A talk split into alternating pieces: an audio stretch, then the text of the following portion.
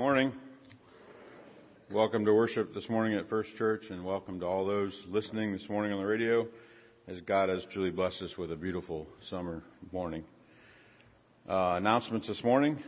Uh, the mission trip fundraiser luncheon next Sunday, August 6th. Uh, join us following the service for a German lunch. Brats, sauerkraut, homemade German potato salad, German chocolate cake, and much more. Carry out and eat in here Kathy and Doug McLean will be here, who are, are serving as missionaries in Germany. Uh, they're going to share about their ministry and how they use the 3C project building and talk about its progress. Lunch is by donation only, and the donations support the cost of the mission trip team's airline tickets only. Anything that they would raise above that need will be used for the 3C project. Also put on your calendar Sunday, August 20th. Uh, First Church Family Picnic at the at the park here in town from 11:30 to 1:30. You need to bring a side dish or dessert to share. Um, Sunday school department will be providing the entree for our meal. have family games, nine square, and some relay races for the entire family to compete in.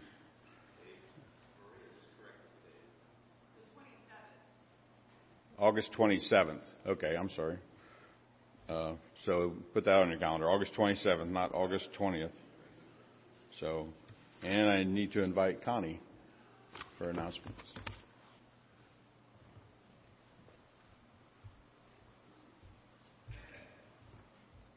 Sorry about that, Dave. That would be me who put the wrong date on there. anyway, um, if you all have a bulletin, if you would look at the back page, um, you may have already seen this in the newsletter or online, um, but we have introduced online giving and something called My First Church. Um, what you can do with this is you can go online and create an account um, that allows you to either do online giving or view your information online. And this is all secure. Um, you create a password um, just like you do when you sign up for anything else. It also allows you to view your giving history. Um, if you are not comfortable with online giving, you can still create an account and view your history. You just don't have to use the online giving portion. Um, we started doing this about a month ago with our staff and our consistory members, and it's functioning very well. Um, everybody's had good experiences with it, so we're ready to roll it out to everybody. Um, one issue the system recognizes you via your email address, not your name. Um, so if your email address is not in our system, you're going to get a message that says it doesn't recognize you, which is not a big deal. Just shoot me an email or call me in the office. Let me know what email address you want to use. We'll get that in the system, and then you will be good to go. So if you have any problems or any questions, please call me. Um, we're really excited about this. So um, the people that have used it so far have really enjoyed it, and it's working really well. So hopefully this is just another um, another perk. Anyway, um, so if you have any questions, give me a call.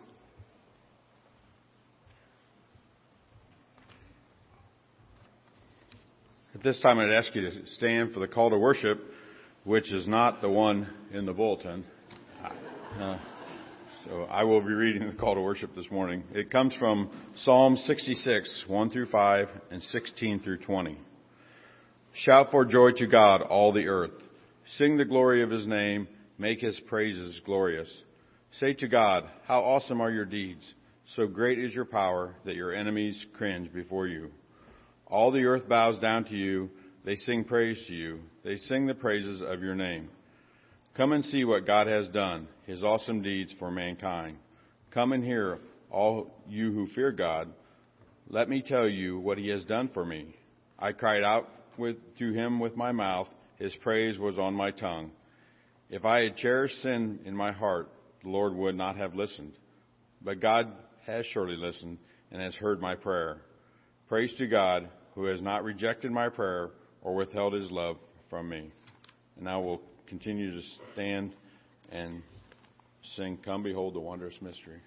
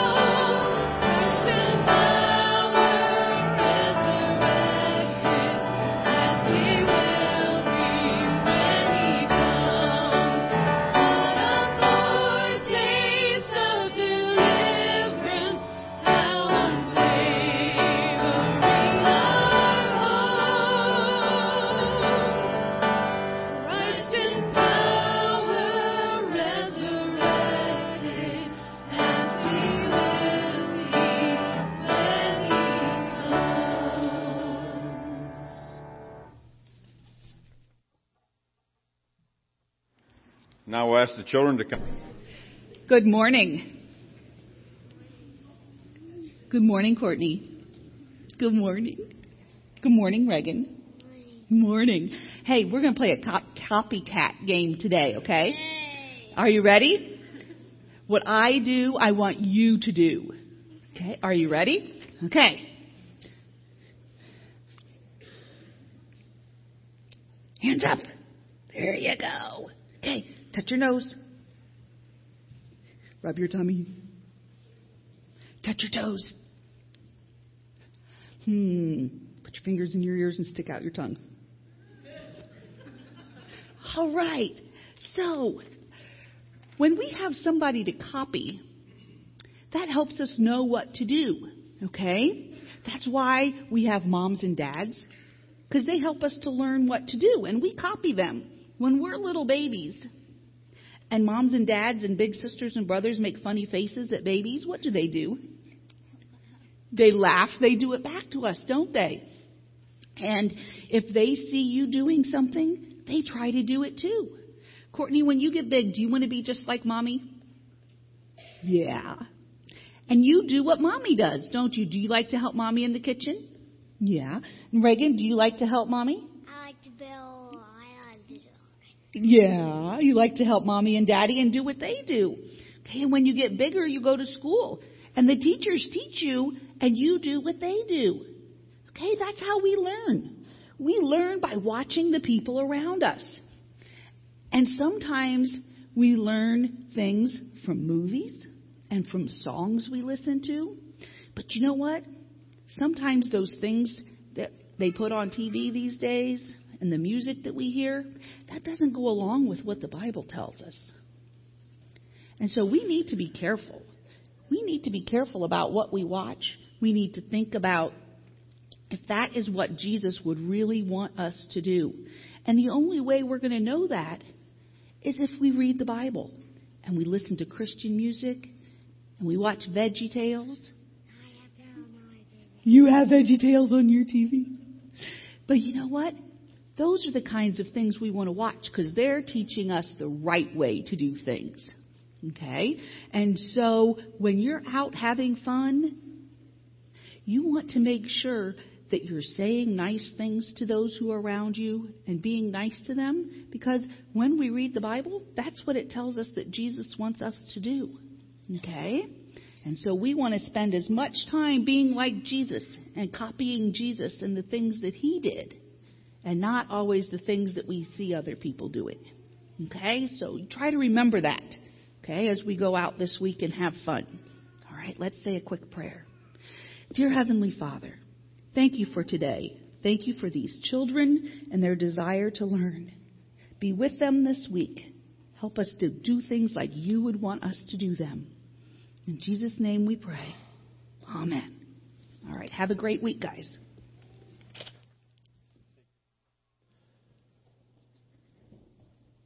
Before we go to the Lord in prayer, I just want to a, uh, ask you to pray for a couple other prayer requests that were made known to us this week. Uh, one, we ask you to pray for the family of Judy Schreier, uh, that, who passed away um, later this late last week.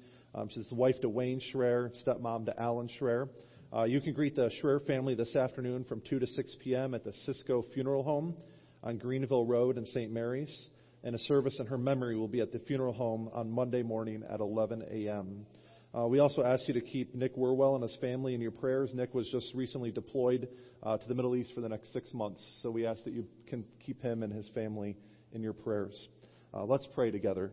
Father, thank you for this day. Thank you for the opportunity to come to you in prayer and lift up these concerns to you. Uh, Lord, these new ones, along with the names that are printed in the bulletin, um, are all situations that we care about uh, and that, that we are looking to you for guidance and direction and healing and support, Lord. Uh, we acknowledge that we can't always fix our own problems. We can't always uh, come through, Lord, in the way we want to. And so we come to you and, and acknowledge, Lord, that your will should be done and not our own. We acknowledge that you are the one um, who has the power and authority to, to work in these situations. And we acknowledge that you are a loving and caring and compassionate Father who cares deeply about each one of us. And so your desire is to see what's best for us done in these situations. And so we trust you completely and lift them up to you. Uh, we do pray for Nick and his family that you would be with them during the, these next months as they're going to be uh, separated for a time. Uh, we also pray for for Wayne and Alan and their family, Lord, as they mourn the loss of a loved one. We pray you bring peace and comfort to them as well. Uh, Lord, we also lift up the Auglaize County Fair, which is kicking off today and will be happening this week. We pray for safety for all those involved. We thank you for the children and the teens, the adults who will be participating in its various uh, various forms, Lord, uh, throughout the week. We pray that it'll be a good, fun time for them, and pray, Lord, that that this would be an opportunity to bring the community together uh, around this fair. Uh, we pray for all these things in the name of Christ, who taught us to pray, saying, "Our Father, who art in heaven, hallowed be thy name. Thy kingdom come. Thy will be done on earth as it is in heaven. Give us this day our daily bread, and forgive us our debts as we forgive our debtors. And lead us not into temptation, but deliver us from evil. For thine is the kingdom, and the power, and the glory forever. Amen. This time I'd like to invite those who are helping with the offering to come forward. Our offering this morning uh, goes to support the Those in Need Fund here at the church. And I'd like to welcome back up the, the praise team who will be blessing us with some music during this time.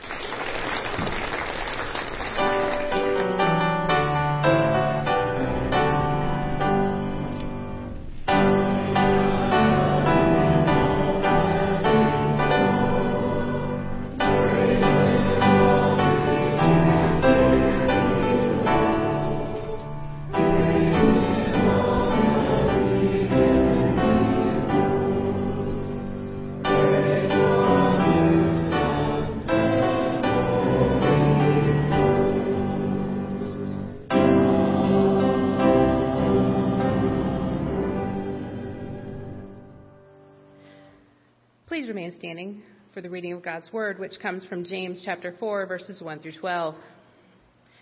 What causes fights and quarrels among you? Don't they come from your desires that battle within you? You desire but do not have, so you kill. You covet, but you cannot get what you want, so you quarrel and fight. You do not have because you do not ask God. When you ask, you do not receive because you ask with wrong motives, that you may spend what you get on your pleasures. You adulterous people, don't you know that friendship with the world means enmity against God? Therefore, anyone who chooses to be a friend of the world becomes an enemy of God. Or do you think that Scripture says without reason that He jealously longs for the Spirit He has caused to dwell in us? But He gives us more grace. That is why Scripture says, God opposes the proud, but shows favor to the humble. Submit yourselves then to God. Resist the devil, and he will flee from you. Come near to God, and he will come near to you. Wash your hands, you sinners, and purify your hearts, you double minded. Grieve, mourn, and wail. Change your laughter to mourning and your joy to gloom. Humble yourselves before the Lord, and he will lift you up. Brothers and sisters, do not slander one another. Anyone who speaks against a brother or sister or judges them speaks against the law and judges it. When you judge the law, you are not keeping it, but sitting in judgment on it. There is only one lawgiver and judge, the one who is able to save and destroy. But you, who are you to judge your neighbor? Now we'll sing number 366 I Surrender All.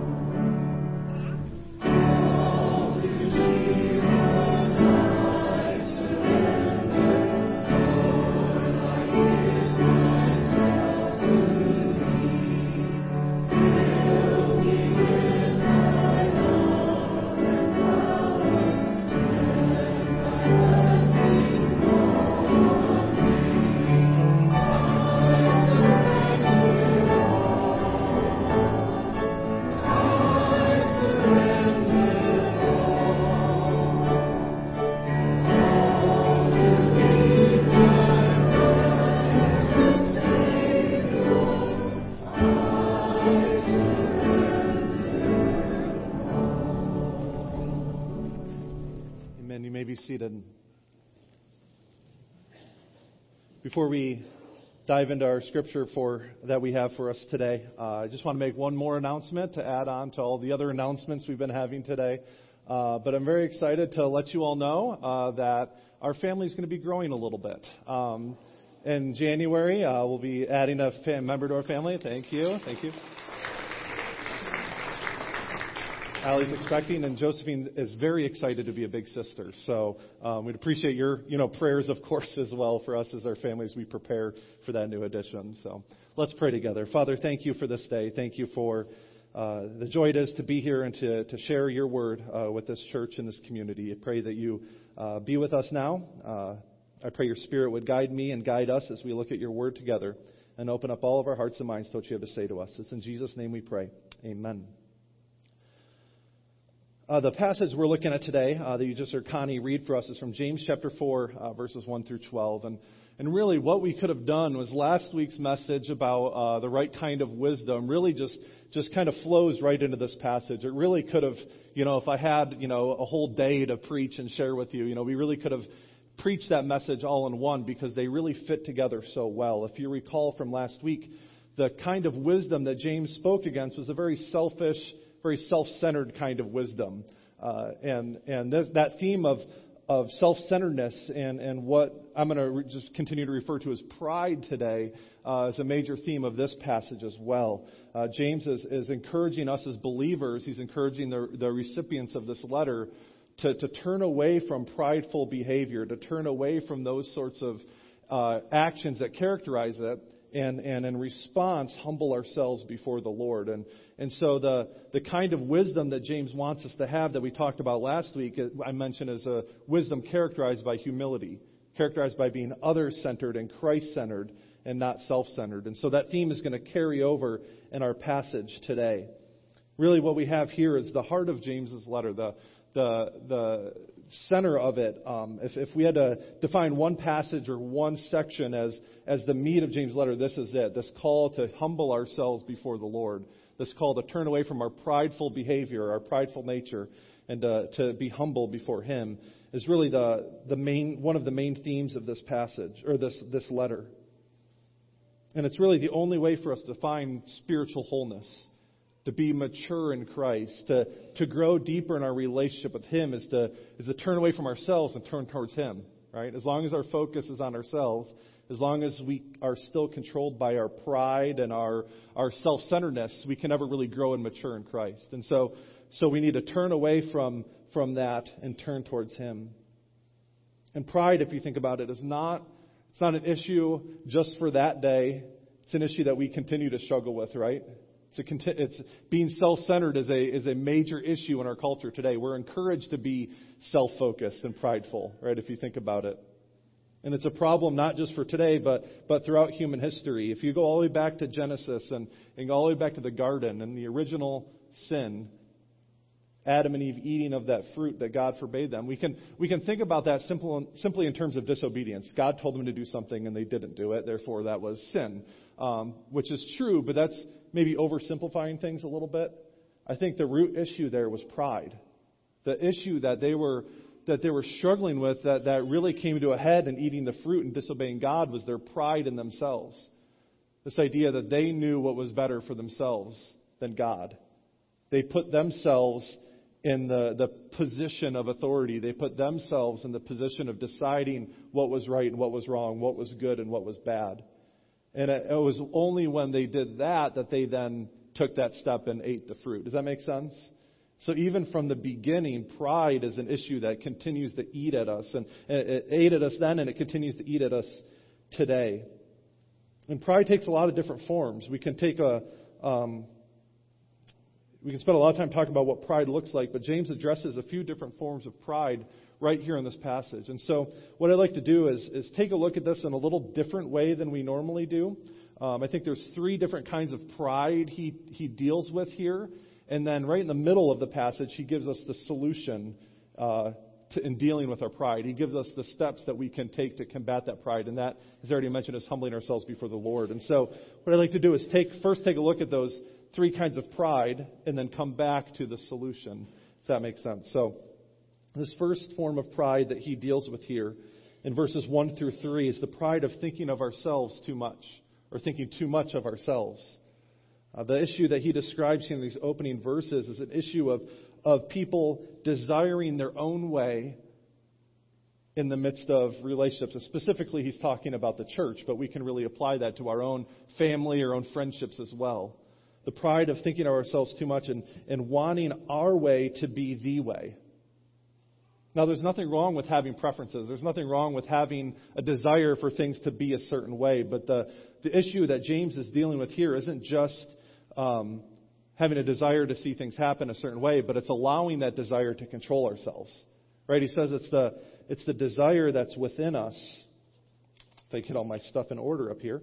Um, what causes fights and quarrels among you? Don't they come from your desires that battle within you? Your desire, you desire, but you do not have, so you kill. You covet, but you cannot get what you want, so you quarrel and fight. See, he's describing how we allow our preferences, we allow our desires to, to become the root cause and root motivation of what we do. Um, and so when I don't get my way, what do I do? Throw a tantrum, right? What Josephine does. Right? It's a struggle, you know. We, she she wants something, she she wants it, can't see any other way besides her getting her way, and so that results in, in throwing a tantrum in the middle of a supermarket or something like that, or in the middle of a Celina Lake Fest that we were at yesterday. You know, so so you know that's we, that's behavior that we see in, in little ones, but yet we also see it in ourselves if we're honest. Right? We want certain things and we desire things to be a certain way because that's the way we want them to be or the way we think they should be. And when things don't happen that way, we throw a little tantrum, right? And that's what it says. That's the cause of fights and quarrels among us. Um, I think we've been very blessed uh, as a church since I've been here for, for well, a year and one week now. Um, we haven't really had to deal a whole lot with fights and quarrels as a church. But, but if we're honest with ourselves, that's something that churches struggle with in general, right?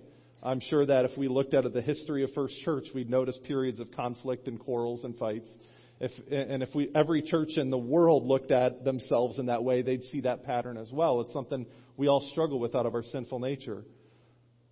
And it happens because we desire things to be our way and we, we, we kind of fight against it when things don't go our way. And so that's, that pride there is, is we are putting too much value or too much credence in ourselves and not allowing us to, not allowing ourselves to, to compromise or to work with others uh, for a mutual good. That sinful desire that he's talking about is really that selfish ambition and bitter envy that he was talking about at the end of chapter 3. We lash out, as I mentioned, when our sinful desires are not met. And I think in our day, we, we often are, those fights, those, whether it's in the church or with family members or friends, it's often characterized by hateful speech, right? The very same hateful speech that James talked about in chapter 3, verses 1 through 12 we often use our words as weapons to fight against other people. We say things that we may not even really mean it, but we say it because we know it'll get a rise out of someone else, right? And that then leads to more fights and more quarrels and things. You see, sometimes disagreements happen. We're not always going to agree with each other, and that's okay.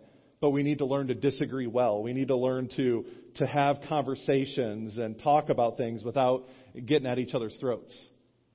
Right, that's, that's kind of the, the, the, the description that James is talking about here, but there's a better way. We need to learn to disagree well. We need to learn to put our pride aside and, and talk with others and work with others and, and have a conversation. And you may not come to an agreement and you may not see eye to eye, but we can still be defined by the love of Christ and the peace of Christ in those conversations. But if our pride is out of our control, er, if our pride is what controls us, then we often aren't able to, to see things that way. And what happens, it says here that God, we don't have because we don't ask. When we ask, we do not receive because we ask with wrong motives, that you may spend what you get on your pleasures. God often doesn't grant us what we want, or God doesn't give us the wisdom or peace we desire because we ask with selfish motives. Again, our pride is in our way. We're thinking of ourselves too much. We're putting ourselves in the center of that conversation. Even within, you know, uh, conflict in relationships, whether it's church or family, we ask for God to, to bring an end to that conflict as long as we're on the winning side. Right? We want, we want them to see our way, not, you know, when we pray. When we pray for God to, to bring a resolution, we're often praying for us to win and for God to be on our side. But you see, that's still a prideful uh, motivation. We're still putting ourselves at the center of that, and where pride is still in control. Instead, what we need to do is we need to pray not in our name, but in Christ's name. What it means to pray in Jesus' name is to pray with, with His will in mind, with His character in mind, with, with what, seeking out what God wants and not what's best for us. You know, and when we do that, we're putting our pride aside. We're, we're able to, to keep Him at the center instead of ourselves. It's amazing when you start praying for people, when you start praying in that way, um, it may not resolve the conflict the way you want it to, but you begin to see and experience the love and peace that other people that, that God has for those other people, and you begin to feel that way as well. We have because we don't ask, and we ask with the wrong motives. This is a theme that came up in James chapter 1 all the way back several weeks ago when we were looking at that passage. James says that, talking about wisdom, if we lack it, we should ask God who gives generously to all without finding fault, and it will be given to you. But when you ask, you must believe and not doubt, because the one who doubts is like a wave of the sea, blown and tossed by the wind. That person should not expect to receive anything from the Lord. Such a person is double minded and unstable in all they do. Well, this is another form of that double mindedness of, of praying and, and, and saying that we're seeking God's will, but we're really seeking our will. You know, God doesn't answer those kinds of prayers. God answers prayers that, that, are, that are centered on Him and His will. Um, and that's what He desires from us. So the first form of pride here is the pride of, of putting ourselves at the center and thinking of ourselves too much, which leads to conflict. The second form of pride that James talks about here in this passage is, is the pride of thinking that we can serve two masters. In other words, the pride of thinking that we can fool God uh, with our allegiance and, and, and where our heart is really at. It says here that in James uh, chapter 4, beginning verse 4, you adulterous people, don't you know that the friendship with the world means enmity with God? Therefore, anyone who chooses to be a friend of the world becomes an enemy of God. If we really to look at our own heart, uh, I know, I know this is a struggle for us, isn't it? To desire to, to be accepted and to be loved by the world. Um, it's a struggle that, that churches have all the time, right? We try to make ourselves appealing to the outside world, and, and at times, you know, we, there's the danger, there's the threat of compromising what we believe and, and our core values simply to be accepted by the world. And that's not a struggle that churches face alone, that's a struggle we each face a desire to be accepted and loved by the world and, and by people that, um, by people instead of uh, being concerned about being accepted by the Lord. And so there's, there's a pride in that because we think we can get away with keeping a foot on each side of the fence. Right? We, whereas God desires that we give ourselves wholly and completely to Him. Being called an adulterer is pretty strong language if you think about it, right? But it picks up, it's imagery that's picked up uh, that we see throughout the Old Testament prophets.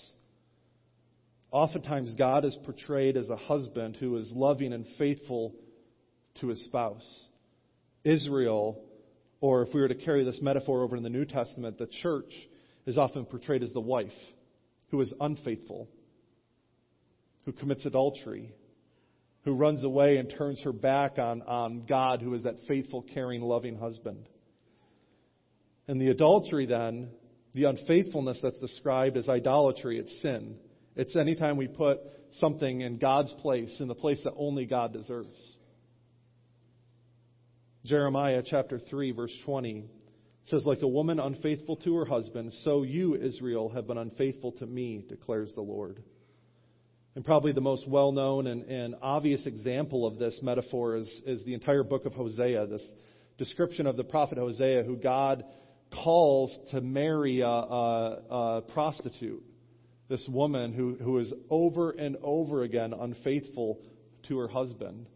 And God uses Hosea and uses that relationship to describe how God continues to be faithful and loving toward us, even though we are unfaithful and unloving toward Him. It's a beautiful picture of God's love and the grace and the mercy that He has for His people. And so James is kind of picking up on that metaphor. He's, he's calling these people adulterous because their, their desire is to not serve God alone and be faithful to Him, but, but to have, um, to try to be, to be loved and accepted by the world as well. And, and, and in a sense, their, divi- their loyalty, their allegiance is divided between those two. And so seeking friendship with the world is spiritual adultery we see that word friendship and we think that, well, what's the big deal with being friends, right?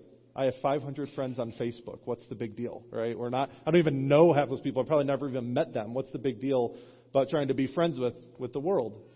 We take a very low view of friendship in our society. What we would consider friends today would have simply been acquaintances at best um, in, in the culture that James is, is living and writing in friendship in that day was so much more significant. It was, it was a lot more of a commitment and a lot more of a, a, it said a lot more about who you're friends with in that day. It said a lot about who you were based on who your friends were. That's why it was such a big deal for Jesus to have dinner with sinners and tax collectors, right? The religious leaders were so mad at him because he was simply sharing a meal with these people, because that meal, that sign of friendship, was so significant. Jesus was extending love and grace to these people that the religious leaders would not uh, extend that grace to. And so when we talk, uh, when James here talks about seeking friendship with the world, it's, it's more than just being acquaintances. It's more than just being Facebook friends. It's about um, that sort of friendship that James is talking about is, is sharing things in unity, being united as one. And so the issue then is not, excuse me, the issue is where our allegiance lies. To seek friendship with the world means to align ourselves with the world's values and its priorities. It means to desire to live like the world lives. It means to value the things that the world values. And the problem with that, as you may, you may be seeing, is that when we do that, we're rejecting the values and priorities that God claims for our lives as followers of Christ. When our value is in what the world values instead of what Christ values, there's going to be conflict there. And if we're seeking only, if we're seeking to, to serve the world and be in friendship with the world, that means that we're going to have to make decisions that line up with the world's values instead of God's values. Does that make sense? God wants us to look beyond ourselves and look to Him for guidance and wisdom and direction, and not the world.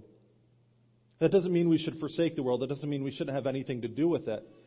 In John chapter 17, Jesus prays for his disciples and says this. He's praying to the Father and says, I'm coming to you now, but I say these things while I am still in the world, so that they may have the full measure of my joy within them. I have given them your word, and the world has hated them, for they are not of the world any more than I am of the world. And here's the key, verse 15. My prayer is not that you take them out of the world, but that you protect them from the evil one. They are not of the world, even as I am not of it. Sanctify them by the truth. Your word is truth. As you sent me into the world, I have sent them into the world. That's Jesus' prayer for his disciples, and in turn for us as followers of Christ, is, is not that we separate ourselves from the world, but that we are in the world and not of it. That we are in the world as ambassadors for Christ. We're in the world not compromising and, and becoming like it, but that we are um, pillars of light, that we are the salt of the earth for the world. So that as the world sees us and sees us living the way we do, they see a little bit of Christ in us. But they can't see that. They can't, they, they won't ever see that in our lives if we are simply compromising everything we believe. If we just look like the world looks like, they're never going to notice that difference. Does that make sense? And so I think there's a little bit of pride in that. Pride thinking that we can get away with living like the world lives and claiming to follow Christ. We can't serve two masters in that way. In our behavior, it demonstrates our allegiance and our pride. And, and James has been building up to this. In chapter 2, he talked about how we often discriminate towards people. It's prideful to think that we are better than others. He talked about speaking negatively in chapter 3, verses 1 through 12. Putting others down in order to make myself feel better. That's a prideful thing to do. Bitter envy and selfish ambition, seeking seeking our own advantage at the expense of others. And conflict within the church in chapter 4, verses 1 through 3, which is due to our selfish desires. You see how pride is playing a role in each one of those situations? Thinking that we can live like the world and, and put ourselves at the center of our own universe. But it just simply leads to conflict and it leads to living not as God longs us to live. And so then that brings us to the last form of pride, which I'm going to skip down to the end of the passage, verse 11 through 12 which is thinking of little, too little of others. So we have the pride of thinking too much of ourselves. Now we have the pride of thinking too little of others. And James here speaks against um, using harmful speech to put others down and judging others. When we do that, when we speak evil toward each other, it's a violation of the law of love. The law to love others as, as, as Christ ourselves has loved, Christ has loved us. That's our call as Christians, to love others as Christ loved us. And to speak evil, to judge others in that way, is to violate that law. Tim Keller says that you cannot love someone if you think you're superior to them. If you're always speaking down to people, you can't love them. And not loving them is a violation of the law that God gave us to love Him with all of our heart, soul, mind, and strength, and to love others as ourselves. And so our pride in who we are causes us to look down on others and speak judgment and speak harshly towards them. But having humility leads to love. Jesus is the true judge, not us. It says here that it's his right, not ours. And so we are, we're called not to judge others, but to love them and to lift them up to the Lord and build them up, and in doing so, point them towards Christ. I'm thankful that I don't have that responsibility. I don't think I could handle it. So I'll leave that to Christ, which is His and His alone. And so we have these three forms of pride pride in ourselves, thinking of ourselves too much, pride in thinking of others too little, and pride in thinking that, that we can get away with serving two masters. But so, the, so James here then describes the solution. The opposite of pride is humility. God longs for us to be with Him. It says here that God is jealous for us. And that's not jealousy in the bad way that we often think of it. Jealousy in this negative sense that we desire something that doesn't belong to us. God's jealousy is pure and good because we do belong to Him.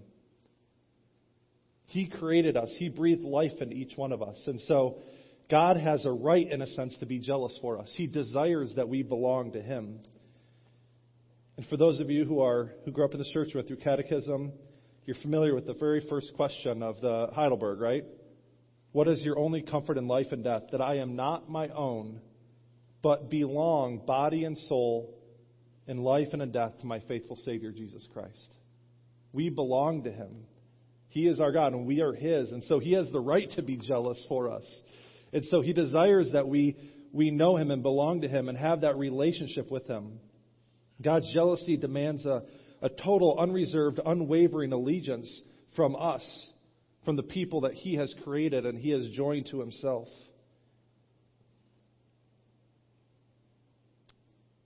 And then in verse 6 is where the key is. It says that God gives us grace and he shows his favor to the humble. See, the grace that God gives, it helps us to meet the requirements that his jealousy demands. His jealousy demands an unwavering, complete, and total loyalty to him, which is something we can never do ourselves. Right? It's not in our power, it's not in our ability because of our sinful nature to do that. We're always going to fall short.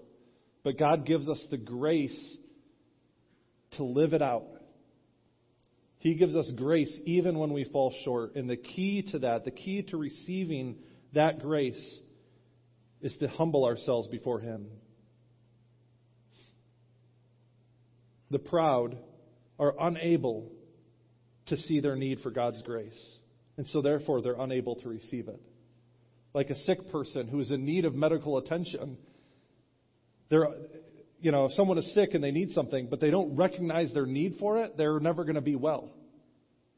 Someone who has who has heart issues and needs to change behaviors in their life in order to lead a healthy, healthy, um, full life, if they don't make those changes, they're going to continue to be sick, right?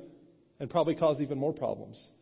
In the same way, in order to receive God's grace, in order to receive the healing that He has for us, we need to admit our problem. We need to admit our shortcoming, which is humbling ourselves before Him.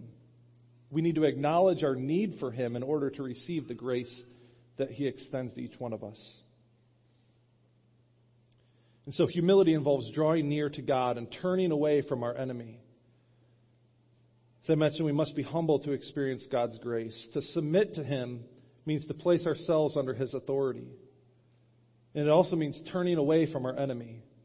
It says here that we must resist the devil. Resist means to oppose, to stand against. It reminds me of Ephesians chapter 6 with the armor of God, where it says that we must stand against the schemes of the evil one. Right? Stand firm, hold our ground. See, the devil's primary purpose is to separate us from God. But it says here we have this promise in God's word that he will flee when we resist him. And we see that over and over again in God's word. We have promises that Jesus has come to destroy the works of the devil, that he has overcome the world, and that we have that gift of the Holy Spirit in us. It is the Holy Spirit living in us is greater than any obstacle we may face. Greater is he who is in us than he who is in the world. But submitting to God is more than just resisting the enemy, but it's drawing near to him. It's drawing near to the Lord. And it's this relational term. It's about restoring that relationship that was broken. Like the father waiting for the prodigal son to return home. God is always ready to welcome lost sinners home.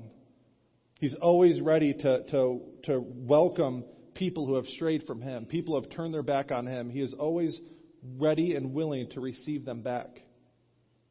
That's what it means to draw near to Him, to turn away from our sin, to turn away from those things, and turn towards Christ. Talks about humble repentance. We sometimes need a wake up call, don't we? We need someone to point out where we're falling short in order for us to, to see it because we often have blind spots in our own lives. So James here is, is giving them and giving us a wake up call. We need to turn away from our, our sin. We need to repent of our external behavior, right? He says, wash your hands, O sinners.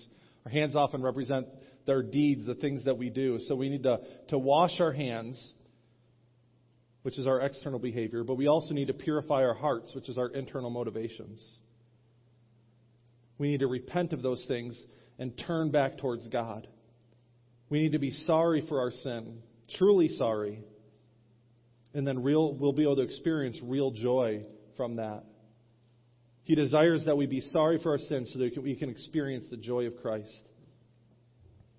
In Luke chapter 18, verse 9 through 14, gives us a model of what true humility before the Lord looks like. And this is my prayer for us that we would be able to experience this kind of humility before the Lord. Jesus tells this parable to those who are confident in their own, confident, excuse me, who are confident in their own righteousness and look down on everyone else. Jesus told them this. Two men went up to the temple to pray, one a Pharisee and the other a tax collector. The Pharisee stood by himself and prayed, God, I thank you that I am not like other people, robbers, evildoers, and adulterers or even like this tax collector. I fast twice a week and give a tenth of all I got. But the tax collector stood at a distance. He would not even look up to heaven, but beat his breast and said, God, have mercy on me, a sinner. I tell you that this man, rather than the other, went home justified before God. For all those who exalt themselves will be humbled, and those who humble themselves will be exalted. It's exactly what this passage is teaching us that if we want to have a relationship with Christ, if we want to experience His grace, we must humble ourselves before Him. We must acknowledge that we can't do it on our own.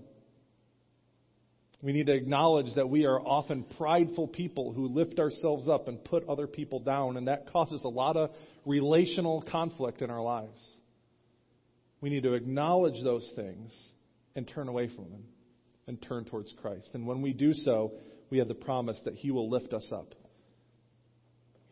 that He will show us His grace and His favor, and we'll be able to experience spiritual wholeness in our lives. Let's pray for that.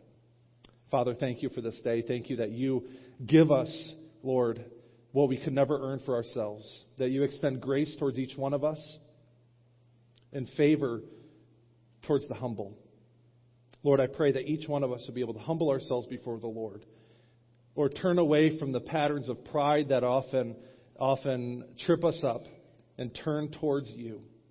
And Lord, I pray that as we do that, you would give us your grace. Help us to live out our lives for you now. And Lord, bring healing and restoration to those conflicts that our pride often, often brings. We thank you for this in Christ's name. Amen. In closing, I encourage you to stand and sing number 371 Have Thine Own Way.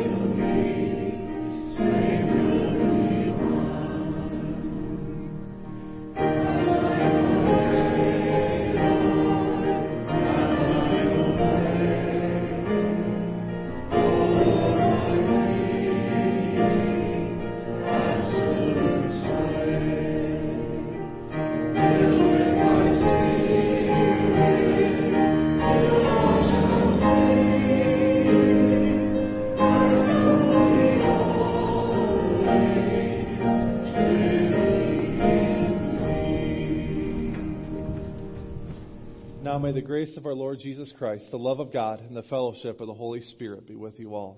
Amen. You may go in peace.